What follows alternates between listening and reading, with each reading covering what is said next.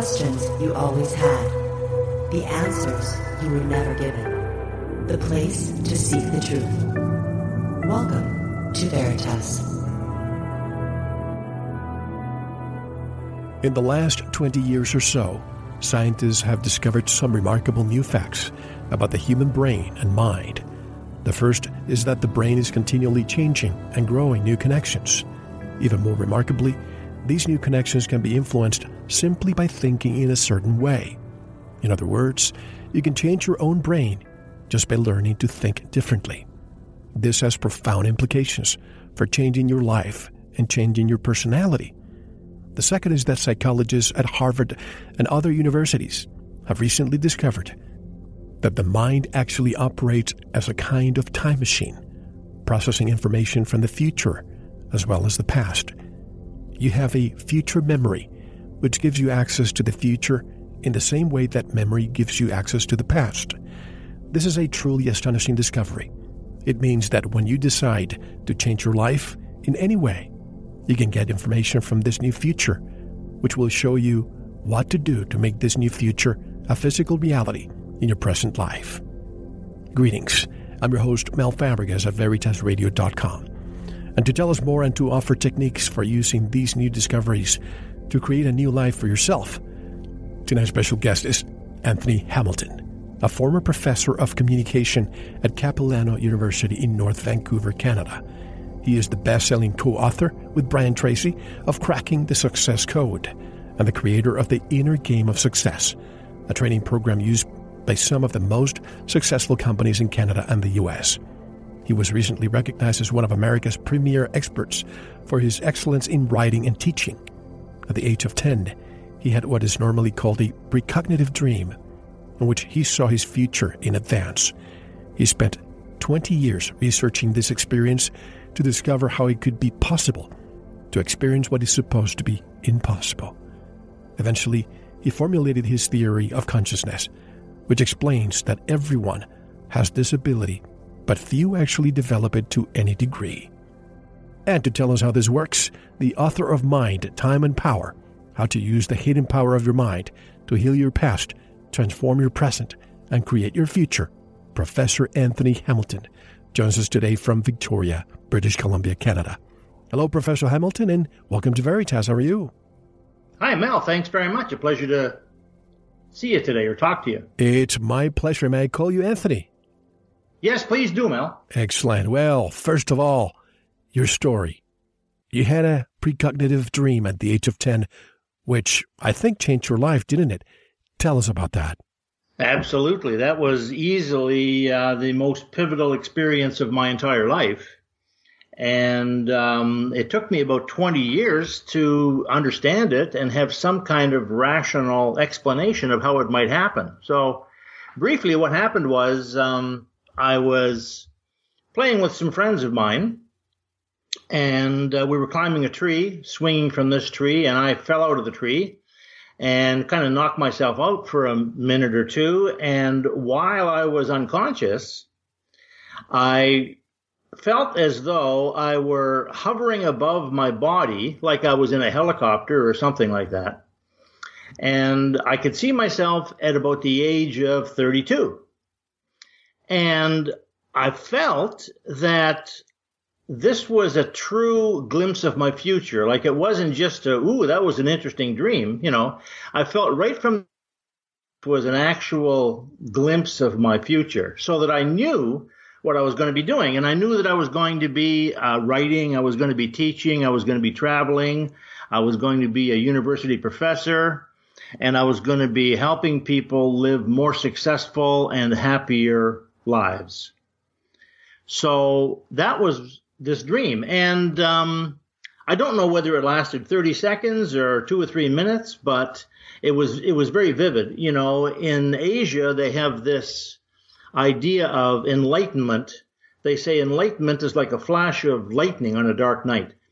You know, you're looking outside, everything's black, you can't see anything, and all of a sudden there's a lightning flash, and boom, you can just see everything clearly for a moment. Well, it was it was an experience kind of like that.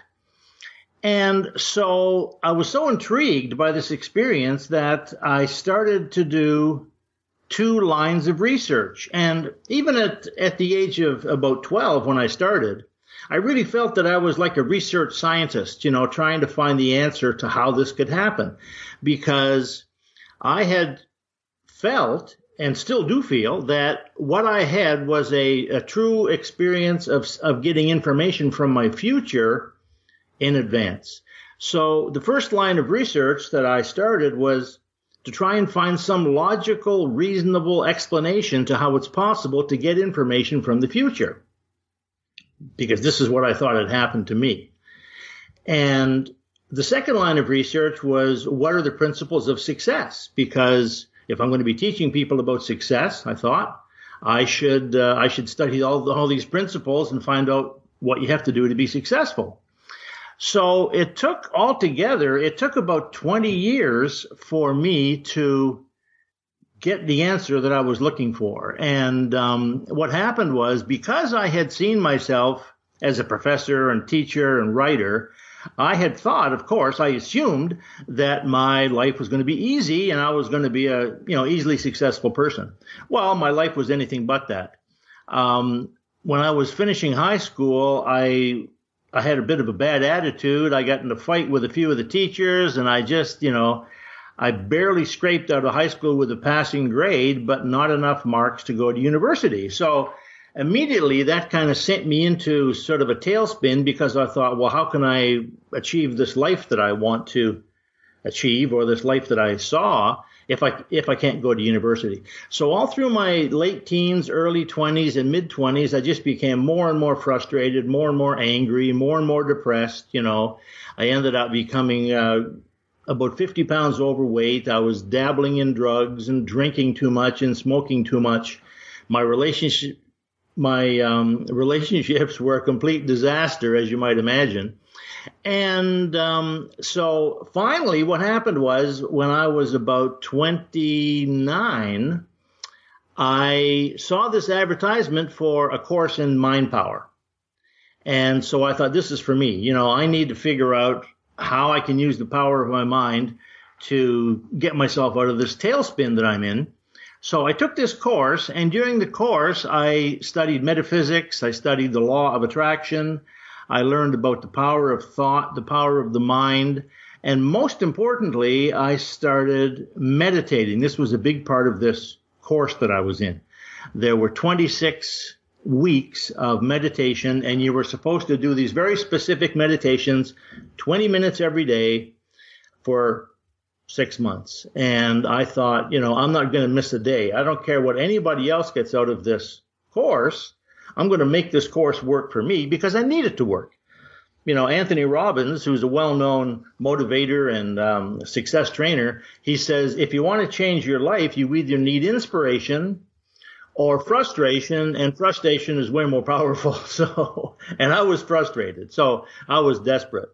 So uh, I started doing these meditations, and after about six months of doing these meditations, you know, my life started to change. I, I started to calm down. I stopped drinking. I stopped smoking. And I started to become aware of my inner, my inner self. And, um, one day I was thinking about my life and I realized that I couldn't remember anything about my younger life, you know, before about the age of 15 or something like that. And so all that I knew was that my life was negative and was full of struggle and frustration and anger. And I thought to myself, you know, this is illogical. I must have had some positive experiences as a child, but I just can't remember any. So I thought, well, I'm doing this meditation exercise anyway, so what I'll what I'll do is, is I'll try and remember some positive experiences. So I remember it took me three or four days, but after about three or four days, I suddenly remembered during this meditation exercise that I used to like playing baseball. So I thought, well, that was positive. You know, thinking about playing baseball with my friends, that was a good experience. So the next day, I went back to the baseball game, got into the feeling of feeling happy and feeling successful and feeling good with my friends. And I thought, I'll try and remember more and more about this baseball game. So in my mind, I went back there and I slowly remembered my friends' names. I remembered their parents' names. I remembered some of their addresses, their pets, you know, their dogs. And I remembered some of their phone numbers. And I remember that it took about two months. But over a period of about two months, I remembered more and more and more about this summer when I was 10 years old and I was playing baseball with my friends. And one day I remembered, uh, here I am, I'm sitting on the beach in Vancouver, BC. I'm doing my daily meditation exercise. I'm sitting there with my eyes closed. And I remembered that one day after one of these baseball games, myself and a group of friends went up and we were climbing in this tree and I fell out of this tree and I had this dream. And here I am sitting on the beach in Vancouver. It's I'm now 32 years old, and I woke up out of this meditation, and it was like a whack on the side of the head. And I suddenly realized that's it. That's the answer that I've been looking for now for 20 years. Because I had always thought that memory was a recording. This is what I had thought growing up. You know, people say, well, everything that you've ever experienced in your life is recorded in your mind, and your mind is kind of like a computer. You can go back and you can replay these memories. Well, what I realized in that moment was that memory is not a recording, it's a connection. That here I was, 32, connecting to my 10 year old. And I thought, you know, any connection, the same as this phone connection or the Skype connection that we're on now, it has to go both ways. You know, the information can go both ways. So if I can gather information from the 10 year old, the 10 year old must have access to information from the 32 year old. So realizing that memory was a connection, finally I had what I thought was a logical, reasonable explanation for how it's possible for someone who's 10 years old to get a valid glimpse of their future because they were connected. And because I had spent two months every day, you know, 20 minutes building and rebuilding this memory connection, it made sense to me logically that, you know, my unconscious mind somehow was connected to the future. So I thought that's it. You know, memory is a connection, and that's why it's possible to get information from the future. And I realized after I thought about it for a day or two that that also answered my second question because the second question that I was looking for, as you remember, was how does it, you know, what do you have to do to be successful? Like, what are the principles of success? But before you answer the second question, if I may just dissect this a little bit because this is very sure. interesting. When we think of, of our memory or tapping into our, our memory, say when I was 10 years old, is it because we think in a linear fashion and we think, well, we have to go back because we've already experienced it. We can never think of connecting to the future because it hasn't happened yet. So it's very difficult to grasp that concept. Well, it is it is difficult to grasp, and as I say, I spent 20 years trying to figure this out, you know, and it was a long, gradual process of reading and studying and thinking and and trying to figure out time and the mind and how they worked. And so one of the one of the places I finally ended up reading was the work of Albert Einstein because of course he talked about time and space. And he said, you know, there is no time and there is no space. There's really space time and the laws of time and the laws of space mirror each other. It's they're, they're the same laws. So I thought, well, that makes sense, you know, because at that point, uh, we had satellites traveling around the Earth, you know, and they were sending information back to us. And I thought if it's possible for information to travel from a place like Mars, you know, back to Earth, and the information travels through space, using the same kind of model, it must be possible for information to travel from the past into the future or into the present, in this case. And that's what we call memory.